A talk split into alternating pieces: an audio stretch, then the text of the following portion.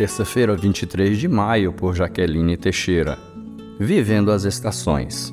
Tudo tem o seu tempo determinado e há tempo para todo propósito debaixo do céu. Eclesiastes 3, verso 1. Primavera, verão, outono e inverno. Quatro estações distintas com suas próprias belezas e encantos. Um espetáculo que revela a perfeição do Criador.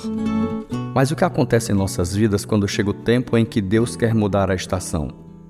Transições são períodos em que o Senhor encerra uma etapa e nos guia para viver algo novo. Já não encontramos mais as mesmas flores pelo caminho, a intensidade do calor aumenta. Então damos-nos conta, a primavera está indo embora.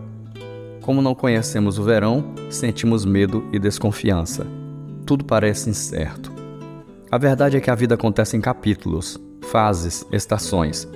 Para tudo há um tempo, mas devemos trazer à memória que em todos os ciclos que se encerram, Deus permanece soberano e cuidando de nós.